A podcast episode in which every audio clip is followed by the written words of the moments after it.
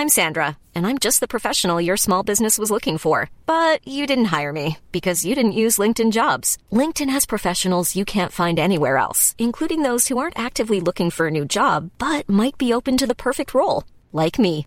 In a given month, over 70% of LinkedIn users don't visit other leading job sites. So if you're not looking on LinkedIn, you'll miss out on great candidates like Sandra. Start hiring professionals like a professional. Post your free job on linkedin.com/people today. Burrow is a furniture company known for timeless design and thoughtful construction and free shipping, and that extends to their outdoor collection.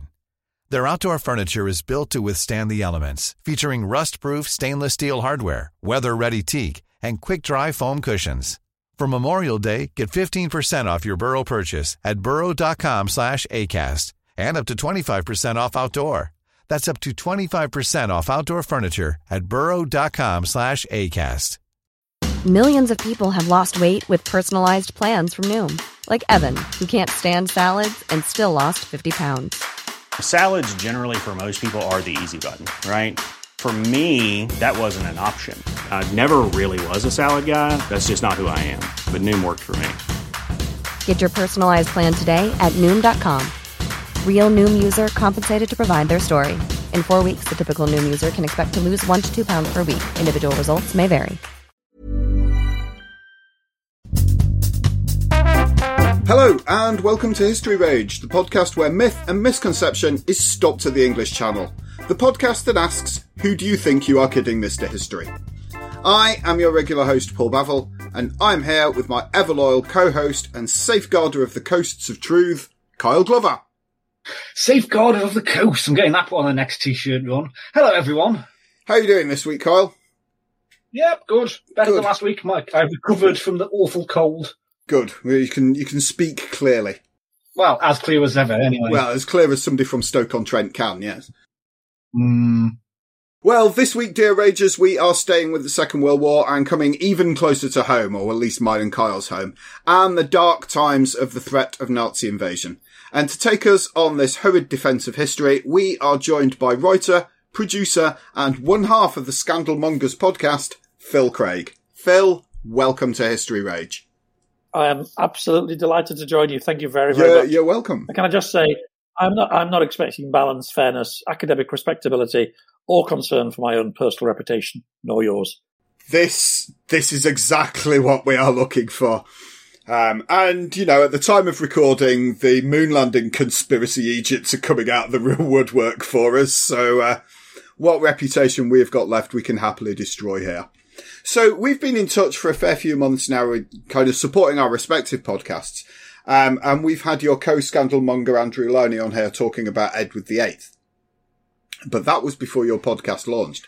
So, do you want to take some time to tell us and our listeners a bit about yourself and your background and the podcast that you've brought to the podcasting world?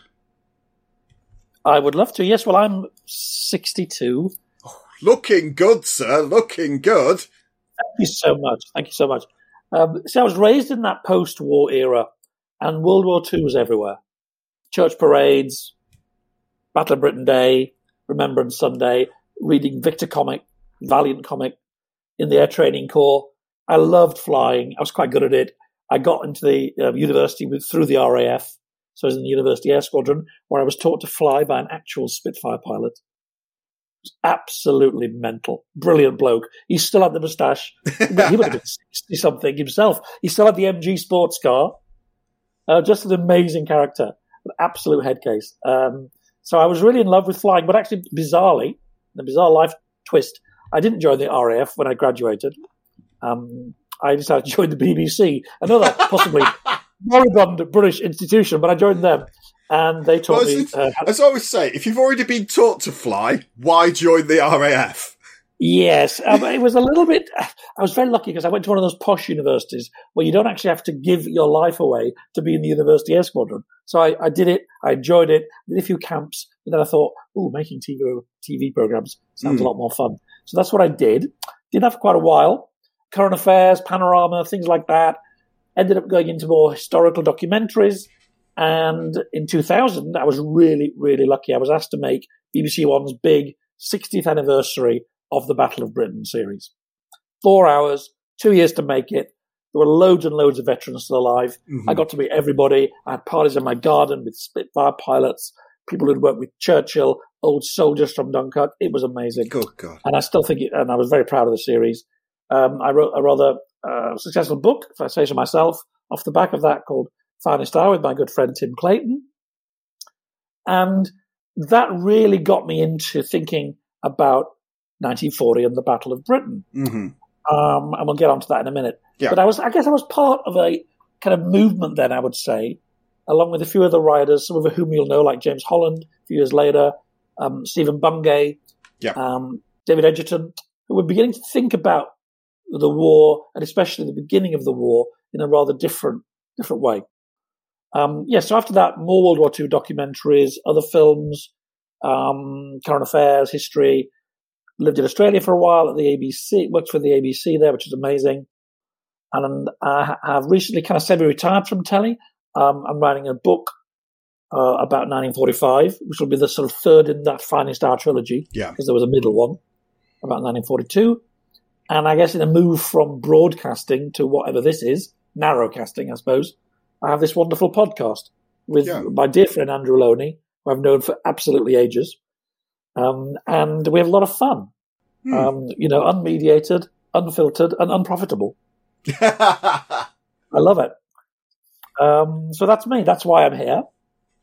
so if people haven't run across Scandalmongers before, you know, what, what's it about? What's, what's your theme? What are you, what's your style? It's a, it's current affairs and a bit of history with a particular focus on stories that were shocking, that changed things, that were seen as being particularly um, revelatory or indeed Mm. scandalous. So, you know, our current show, which we're just finishing tonight, in fact, is about the Profumo affair. You know, it's an all-time great British scandal. Yeah. We've covered lots of the covered lots about Diana. I wrote a biography of Diana as well. Talked a lot about Diana. Obviously, Andrew's got some great stories to tell about his work on Lord Mountbatten Mhm. and on Windsor, the Traitor King, Duke of Windsor. Um, and we've got you know loads of mates, and we interview them. We had a, we did a really interesting show the other day with Andy Webb, who broke the Bashir story, and really you know exp- uh, really ex- generated that incredible scandal at the BBC um, over how Bashir got the panorama. Yeah. So yeah, it's a little bit more contemporary perhaps than some of the stuff you do, but the focus is on anything that is scandalous, salacious, exciting, and revelatory.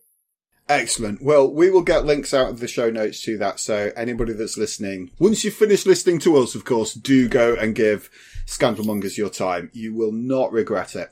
Uh, and if you go back to listen to, uh, Andrew Lownie's episode on Edward VIII as well, is also well worth your time. As is this one. I do hope so. So let's kick this one off then, because I know you've been itching to do this one for quite some time. So, Phil, will you please tell our pitchfork, pitchfork wielding mob out there what the one thing you wish people would just stop believing is? They just need to get over the Battle of Britain movie. They just have to get over it. I mean, I know it's hard, especially if you're my generation or a bit younger. And look, I get it. Lots to like. Susannah York, obviously. All that air to air photography, groundbreaking. Come in blue two. Come in blue two. Oh, that was Susannah York again, wasn't it? Oh, I don't know. It was. It was great. It was it was exciting, and I think I was nine or ten when I first saw it. It was thrilling. But oh my god, the history, the anachronisms, the inaccuracies. It's as bad as Susannah's hairdo. It's just total nonsense, especially that lugubrious rubbish from Laurence Olivier. We're losing. We need a miracle. They'll be in London in a week. I mean, it, it completely undersells his own incredible achievement. I mean, the guy's basically a second Nelson. He has an amazing war. But Battle of Britain is, is what he's planned for for three or four years. Everything he plans comes off hmm. pretty much. And it's completely undersold in that film because it's presented in a strange quirk of British psychology that I've yet to understand. We love seeing even what was an incredible triumph as a kind of underdog story, a kind of backs to the wall, hanging on, improvising. Oh my God, we're so amateurish. It's and the Germans, oh my God, they're so amazing. They're Supermen. They're machine age heroes. How can we beat them? And you know what? When I've calmed down a bit and actually get to talk in detail, what we need to do is reverse these caricatures. Because it wasn't Germany that was modern and super efficient and mechanized and incredibly well organized. That was us. Germany at this point Yeah. is they're the ones who are improvising. They're amateurish. They're romantic. They haven't planned anything. Everything they're trying to do is totally unrealistic, and they get absolutely stuffed. So that's what people need to know about the Battle of Britain. Now, I know you don't want to talk much about the air war, and I'm more than ready to talk Well, about the invasion the- part as well. Yeah, yeah, let's go focus on the invasion because we have done an excellent episode with James Holland on the Battle of Britain was a cakewalk, uh, an absolute whipping, I believe Well, I mean, he, uh, it was I, the I phrase say, that I'm sure some people are thinking, oh, for God's sake, Phil. Obviously, hindsight plays a massive part in this. At the time, Yeah. people didn't know what we know now. I get that. The fall of France, the fall of Belgium, the fall of Holland, it was shocking. It was unprecedented. It was unexpected. America was being unhelpful. Stalin was allied to Hitler. So a lot of people sort of just got into a real panic. And that could have led to a kind of defeat. But I'm here to tell you, it could never have led to defeat in the actual military sense. And it could never, ever have led to an invasion. Okay, so we've seen lots, as we say, probably too much focus on the RAF and the Battle of Britain as being that bulwark against the Nazi invasion. But to be fair, and I don't want to be unfair to the RAF here, they're the bulwark against Luftwaffe superiority, which is one part of an invasion plan. So, obviously you say, you know, we're ready, we're ruthless, we're efficient, bring it Germany. What has Germany got to deal with? in addition to the RAF to get here? Well, it's wet. There's lots of it. It's very windy and tidal. And Britannia has ruled it for an awful long time. I'm talking about sea power. I'm talking about the English Mhm. Channel. It's really hard to invade a country. It's really hard. You, have you done D-Day? You must have done.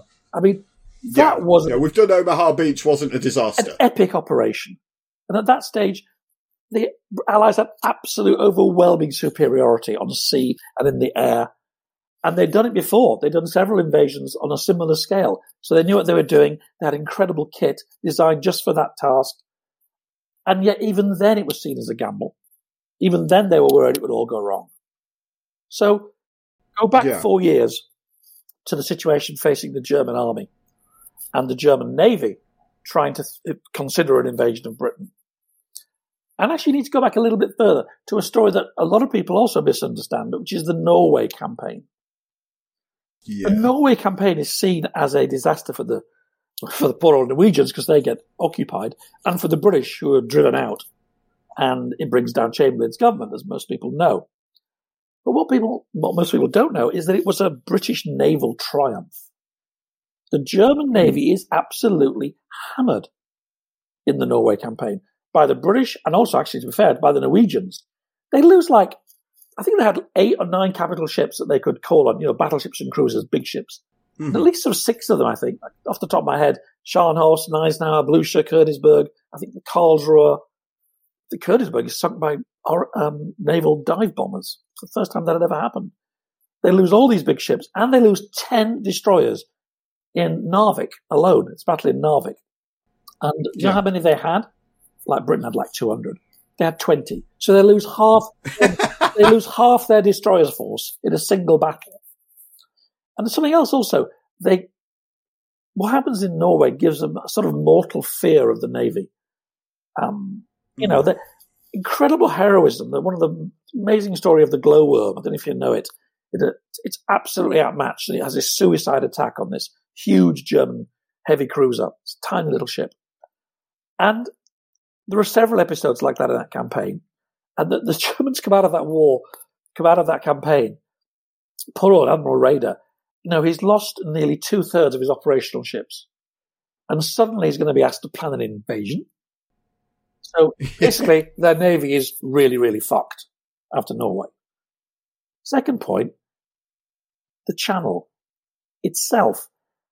Um, a lot of the um, German analysis, because we'll go into this in your next question, Mm. they do plan the invasion, and the, the, the documents that they pass to themselves are fascinating.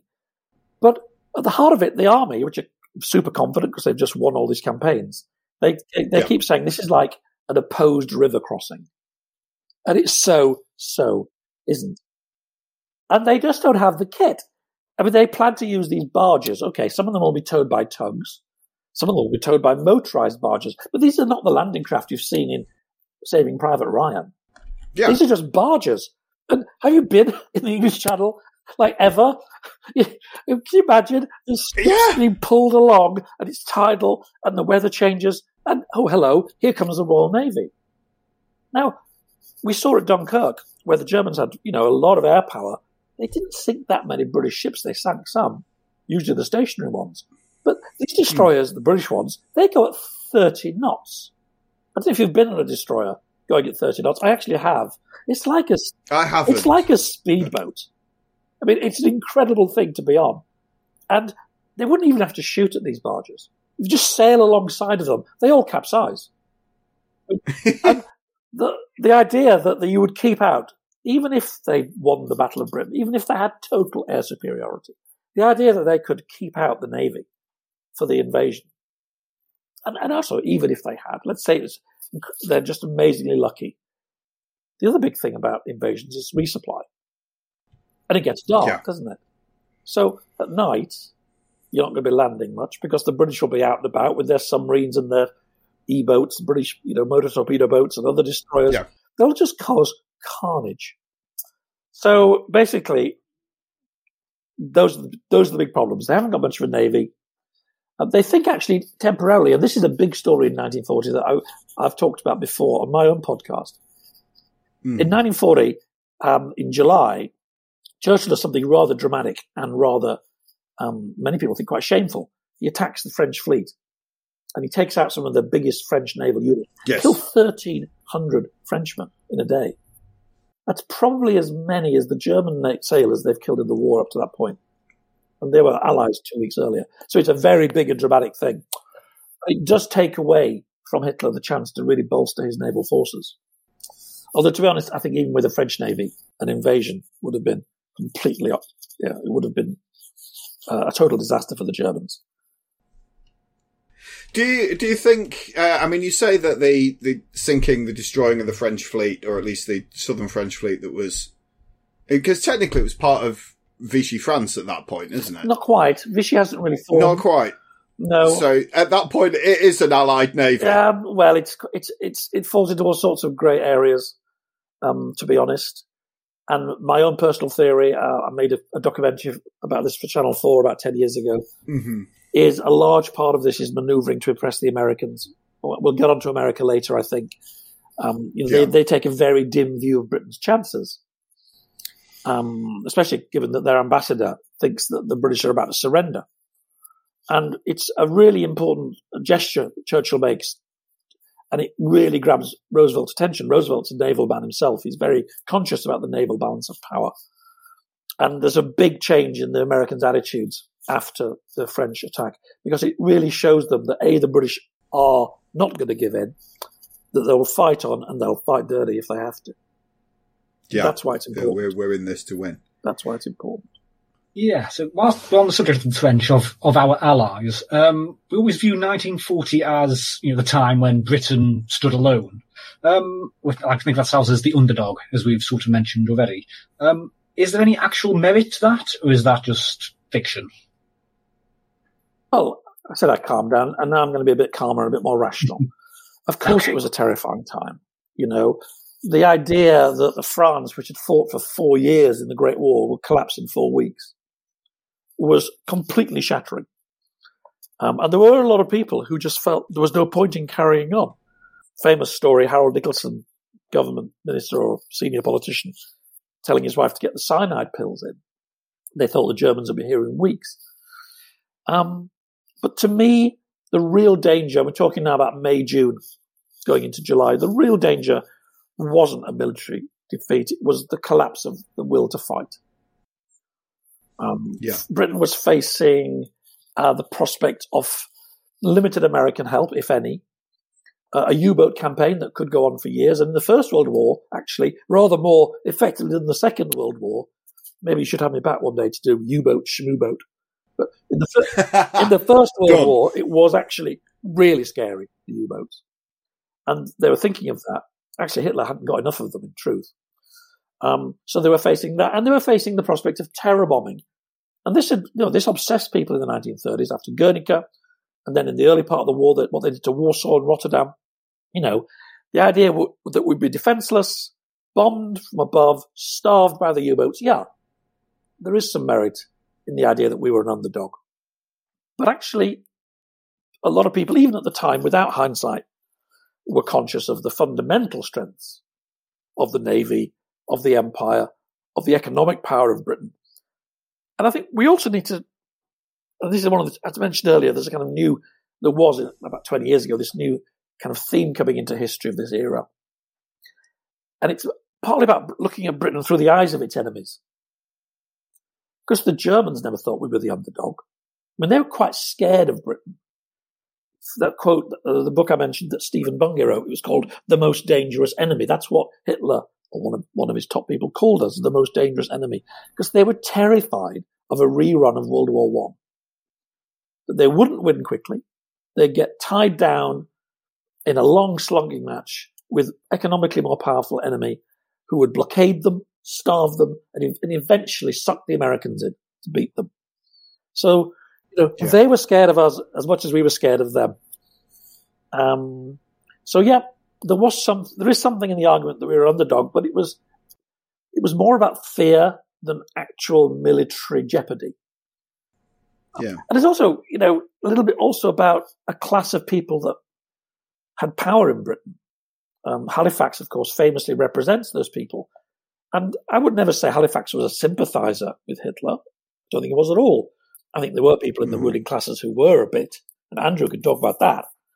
There were, there were Nazi yeah. sympathizers, and it's quite possible that a recently, a recent former king was one of them. But Halifax was a pragmatist. He made the hmm. case that if we fight on, A, we might lose, but B, we'll bankrupt ourselves, we'll end up in hock to the Americans, and we'll never be a powerful independent empire again. And to Churchill's credit, because he was an imperialist as well, the Churchill said, so be it. If that's what it takes, this moment in history, so be it. Um, and after that, that those famous cabinet arguments, the Germans kept trying. In June, there was a famous thing with Rab Butler, where he he gets into some very very ill-advised conversations uh, with German agents through a Swiss, a Swedish diplomat. They are trying to kind of bring the British to the table, and they think that the British will see sense. But actually, I think the real danger had passed by oh, sort of second week in June. Dunkirk's happened. They've got the army back, and now they're preparing to fight. And actually, yeah. over in Berlin, they're not. They have this month of partying. Um, you know, I said earlier that they were romantic uh, you know, the Germans were not as efficient or well organized. There'd been no planning for a campaign against Britain because the assumption was if they could beat France, Britain would come to terms. Hitler always believed that. Yeah. He, he, had no desire to take the British Empire. He wasn't interested in naval power. He'd like to square off the British, and then he could concentrate on doing ghastly things in Europe and conquering Bolshevism and killing off loads of Jews. That was his vision. He'd been pretty clear about it for his very first book. Um, yeah, it's all there in Mein Kampf. Isn't it, is. This shouldn't come as a surprise to anyone. So you know, Churchill, with big thanks to the Labour Party comrades, were you know the ministers from the Labour Party who were in government, um, which was kind of brave of them because quite a few of their members were communists who were sort of sympathetic yeah. to Stalin at the time. But no, uh, once he faced down that war cabinet kind of peace initiative, Britain was going to fight.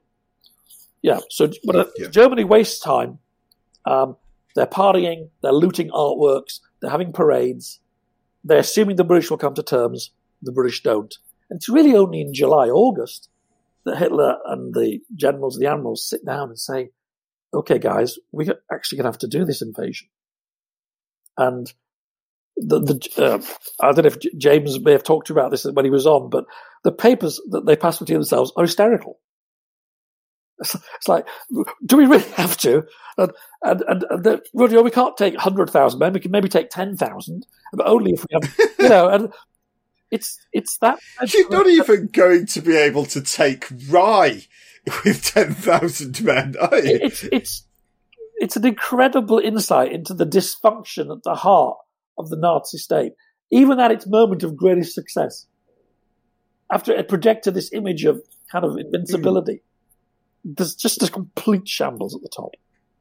It's almost like it's almost like they've got they've conquered France, which is, let's be honest, what Germany's wanted to do all through time. They've really got no idea to do next. Yeah, they've they're land power. They're thinking in terms of they're thinking in terms of getting the army across a river, and then it'll beat the British. It probably would have done if the river hadn't been the English Channel and the Royal Navy wasn't mm. in the way. But they also have very little understanding of how British how the British think in military terms. They sort of assume that if they create a diversion in the Mediterranean, lots and lots of the home fleet will just go down there, and then they'll be kind of like Napoleon tried to do actually a couple of hundred years before. And of course they were. We were going to keep everything within a day's sailing of the channel. And even if they lost, you know, dozens of ships, once they got in and amongst that invasion fleet, it was game over. They also had very little awareness of the RAF um, and its incredible, you know, command and control system that was groundbreaking. Its radar, its its hardened communications, its the way it was dispersed, where its bases were. Um, I know you don't want to talk mm. about hmm. that too much, but one of my favourite stories is one of the toughest days of the Battle of Britain. They send absolutely crack squadrons to attack this base. I think it's Thorney Island near Chichester. And they lose like 20 planes attacking this base, and there's nothing there. It's not even an, it's not even an RAF base. It was like it had been a training camp for naval aviation 10 years earlier or something. So their intelligence is shit. Um, uh, and they're very amateurish, badly led, mm.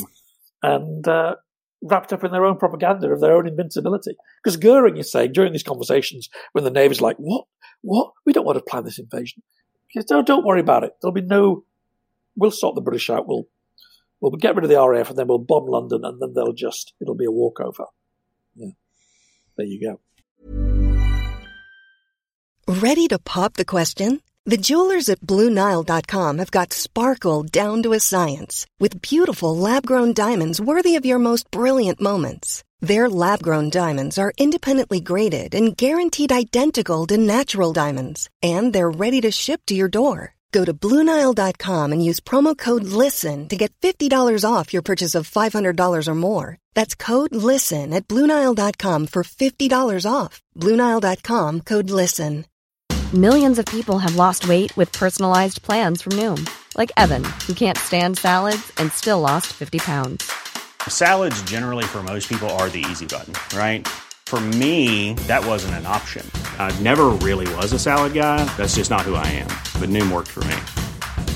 Get your personalized plan today at Noom.com. Real Noom user compensated to provide their story. In four weeks, the typical Noom user can expect to lose one to two pounds per week. Individual results may vary. Okay, thank you. Right, following on then, while we're on the hot yeah. topic of shit invasion. Yeah, I've just I've just checked by the way. Ten thousand men is the same size as William the Conqueror's army.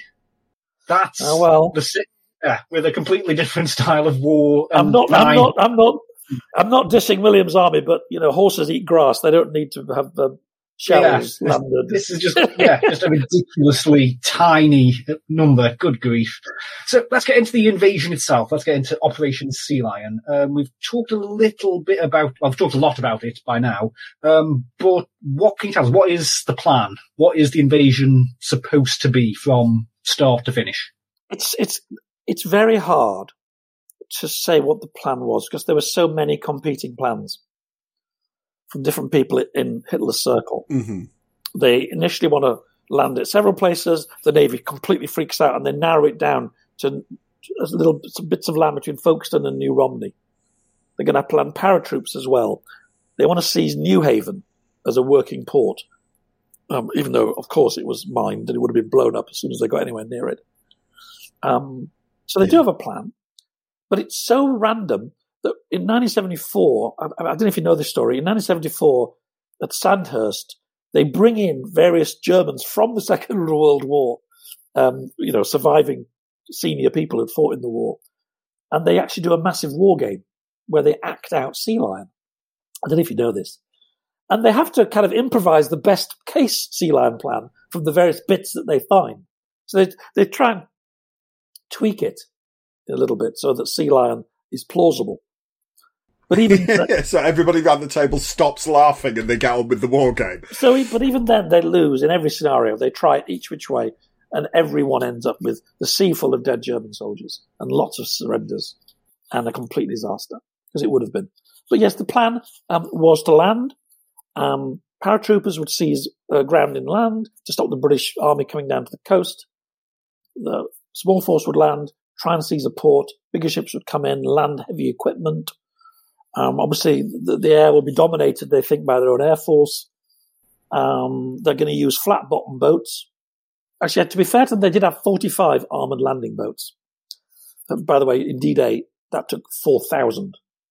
They did have 45 of them, but they also requisitioned nearly a thousand Rhine barges, these wooden barges that would have just sunk in a, in a heavy swell, mm-hmm. or if a, a, British ship had got anywhere near them. But, and they also, they, they had no idea because how savage Churchill was planning to be. And this is a part of the war that doesn't get much coverage. You know, um, Bomber Command, which is a big part of the story of 1940 and very rarely gets a mention. Not only were they bombing the German uh, air bases, they were bombing the, the, the ports where the invasion was going to come from. But Churchill had given them permission to use chemical weapons. They were going to drop chemical wow. weapons on any invasion. On some of the beaches, they were also going to um, use fuel bombs. They were going to basically use massive flamethrowers. So it would have been, uh, it would have been carnage. It would have been carnage. So let's say when we talk about them cancelling Operation Sea Lion, it's it's not like Operation Sea Lion itself ever managed to become a solid concept where where they go actually yeah that's the best plan that we've got on the table and let's not in uh, say Operation Neptune has a solid plan. You know what you're going to do, but does it does Operation Sea Lion actually get to any level of completion before being abandoned, or they just give up on the idea of invading Britain before they've worked out? They do position troops ready to embark. They do have ships ready. They gather these barges in various ports. Like I say, some of them are quite heavily bombed by the RAF. Um, mm. And the paratroopers are all raring to go. These are probably the ones that all died in Crete the following year. Uh, Hitler, yeah. you know, like a lot of people, had a highly regard, high regard for special forces and powers that didn't always work out in reality for him or indeed for the British. Um, mm. But it's it is a pivotal moment cancelling Sea Lion because you know he has to accept that he's going to have to live with this thorn in his side, and that's what Britain will be. And everybody knows, and it's often said that the real heavy lifting um, to defeat Hitler in Europe was done by the Soviets on the ground and, and America economically with huge amounts of aid, mm-hmm. both to us and to the Soviets, and then their own forces, of course. But the fact that Britain doesn't give in in 1940 changes the game, well, transforms it. You know, Britain will become a base. Um, it'll have the economic support of America, and then soon it'll have the military alliance with America. And from this base, it'll make propaganda It'll help resistance movements. It'll send out spies and SOE. It'll be home for governments in exile. It'll give people hope in all these occupied places. Um, and the commando raids, butcher and bolt, as Churchill calls it, it will just tie the Germans down. Tens and hundreds of thousands of troops will be tied down, not doing other things like fighting mm-hmm. the Soviet Union. Um, and then, of course, it'll also be a, a place from which uh, uh, bombing fleets, much, much larger than Germany was ever able to make, will embark, British and then American, um, in huge yeah. raids to batter Germany and Italy. Um, as the, as the, and, and, then finally, of course, it's without Britain, there's no D-Day. There's no second front. Um, so it is completely transformative. A lot of people think it also makes Hitler rush Barbarossa. He might have taken more time to attack the Soviets but he was worried about the growing strength and the growing threat from Britain and how Britain might try and bring the Americans in. So that's disputed. Um, yeah, you know, we often talk about Hitler making dumb decisions and the invasion of the Soviet Union possibly being his dumbest. I mean, if you're thinking that Britain is going to be a problem and it's going to suck the Americans into the war and the Americans are going to be a bigger problem, possibly getting shot of one of your biggest allies at that point. and I think, not the wisest decision in the world. Absolutely. I mean, okay, you can you can do without Mussolini, but really you don't need Stalin pissed off with You you. do not. You do not. But again, it's just a, an insight into the dysfunction and the the romantic sort of silliness of so much German decision making, which isn't the image we have of them. So not the image in that stupid film. Um, although actually, to be fair to the film, they do make Goring into a bit of a sort of buffoon. Um, Yeah. yeah, I, I think there's a kind of mounting panic that we need to settle this thing quickly because it's World War One all over again. And guess what? It is World War One all over again.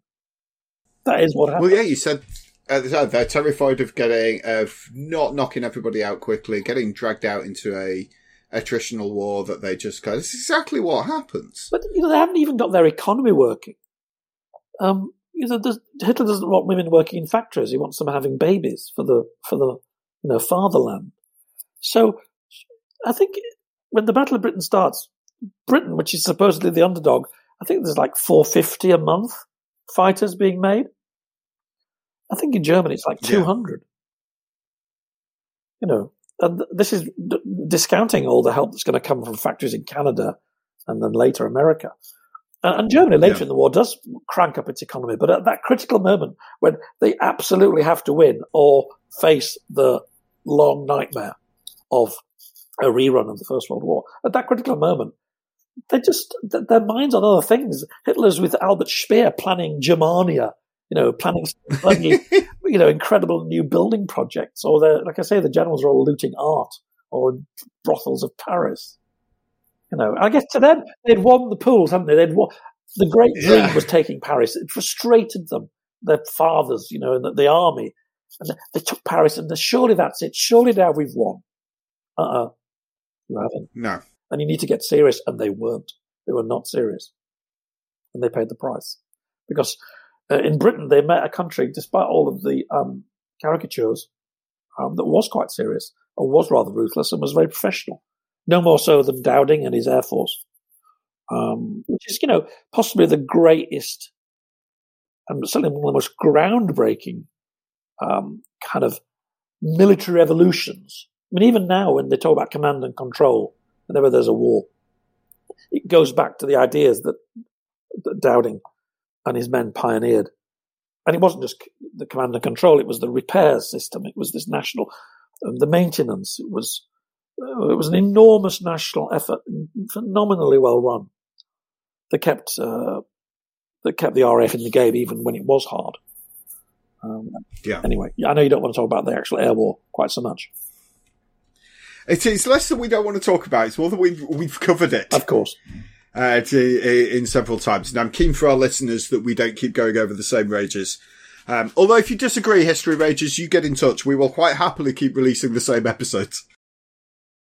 So, obviously forcing cancellation of Sea Lion is, is good for Britain, and it is a slap in the face to, to Germany.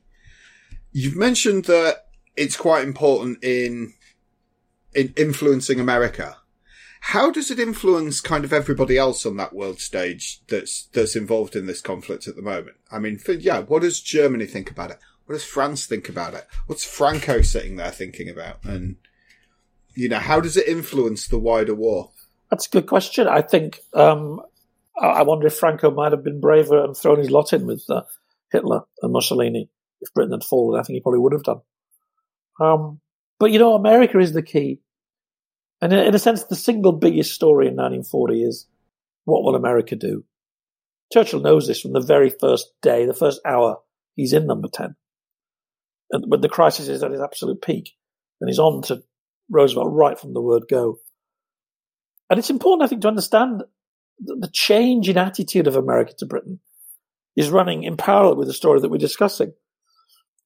First of all, in the 1930s, Britain has a terrible reputation in America, especially in the Democratic Party, and especially with the New Dealers who are around FDR. You know, they think Britain is this brutal, imperialist power bosses the world with its battleships and its bayonets, shoots down protesters in India. Its trade policies have caused the recession, the global recession. Partly true. All of it's partly true. So Britain's a bad guy. And it's not obvious to them that we're any wor- wor- worse or better than Hitler. That sounds ridiculous because we know what Hitler then does. But in 1938, mm. to a lot of people, well, two rather unpleasant powers might fight each other. What's it to do with us? Um, and don't forget, uh, the Democratic Party, which is Roosevelt's party, has a huge Irish American component, heavily Republican, anti British. There are lots of German and Italian Americans who also vote Democrat, anti British. So there's very little in it for Roosevelt to help us. And a lot of these journalists, and I met some of them because they were still alive when I did my series, um, they come to Britain to write the obituary of an empire. And something very amazing happens. They kind of fall in love with Britain. And it's partly, I think, due to the things that they wrote and said that this underdog myth actually emerges. They stop mm-hmm. seeing us as an imperial overlord and they start seeing us as heroic underdogs, which is inevitable. You're, you're in London, the, the bombing starts, you're Edinburgh, it's horrible, it's incredibly exciting. People are being very brave.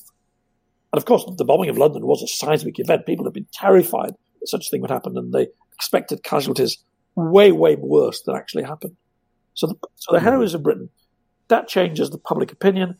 Public opinion, as ever in America or any democracy, changes of politicians. It becomes possible for FDR to start giving the British help, which a few months earlier it was politically impossible. So yeah, yeah. Re- refusing to give in fighting dirty if necessary, frustrating the invasion plans, all of these things are essential in changing America's mind. Although, just to be a little bit more cynical about it, as the war goes on, the tensions about imperialism will always be there. You know, America will always be fighting a war, as, as Keynes said, partly to destroy Hitler and partly to destroy the British Empire.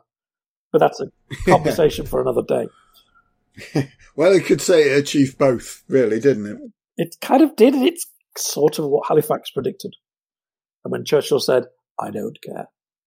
So I've always been intrigued by how we go about getting America into the war because it isn't, eh, as I understand it, there isn't just FDR waiting for the political opportunity to do so. There is a lot more to it than that because isn't there a whole dirty tricks and almost smear campaign set up on to, to target American politicians to try and get them to vote in favour of helping.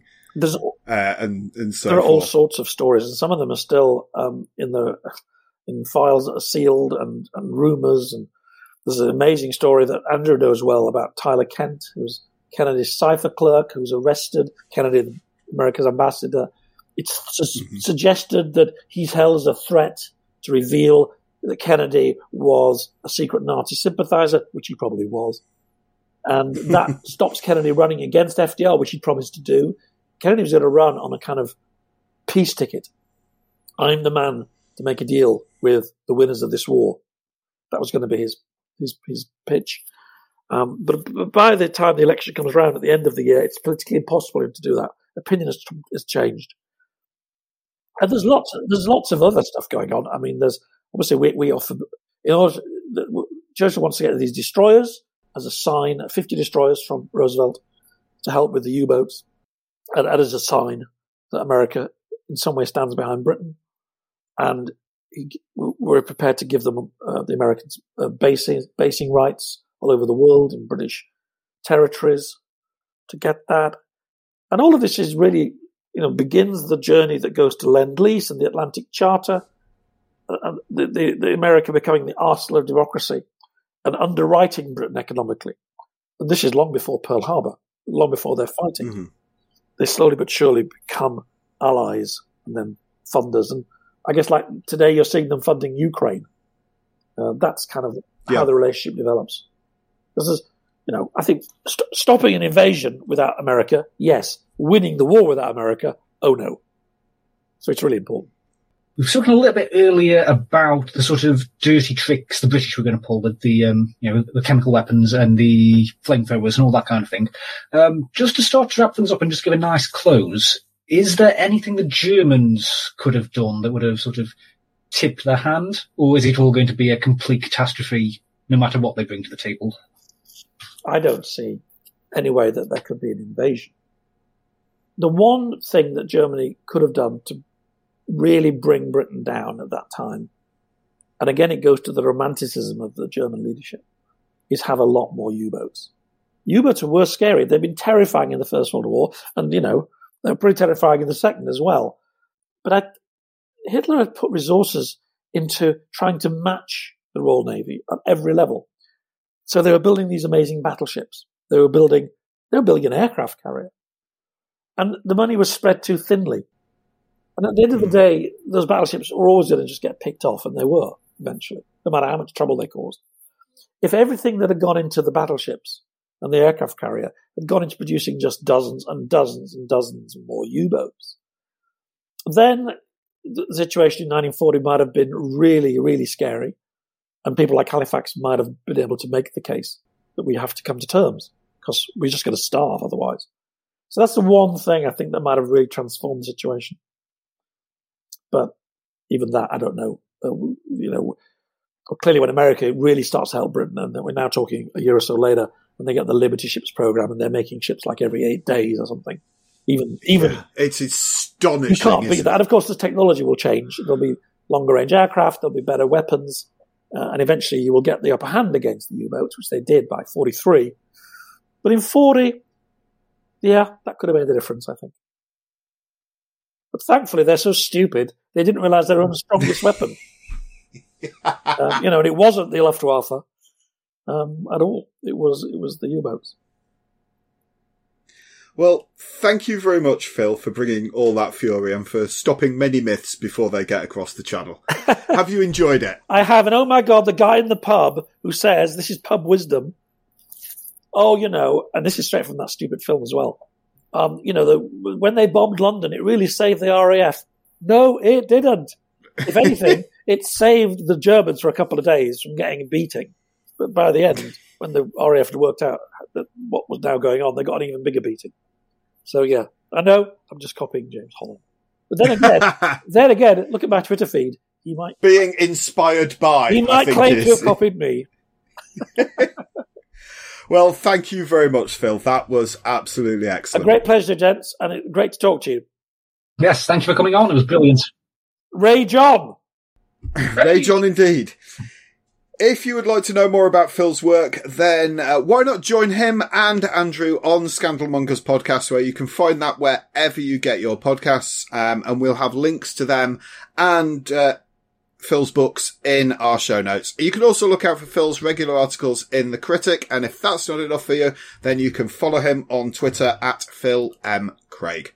Once again, Phil, thank you very much for bringing Across Channel Rage. You're welcome. Ladies and gentlemen, I hope you've enjoyed this episode. You can follow us on Twitter at History Rage or individually. I am at Paul Bavill. And I am at Kyle G History. And we'd love you to join the ever growing Angry Mob on Patreon. This really helps us meet the cost of podcasting. Your £5 per month will get you early episodes, entry into all of our prize draws, the invite to put questions to future guests, and of course the coveted History Rage mug. And you can subscribe at patreon.com forward slash history rage. But until next week, stay angry. Bye bye. Bye bye.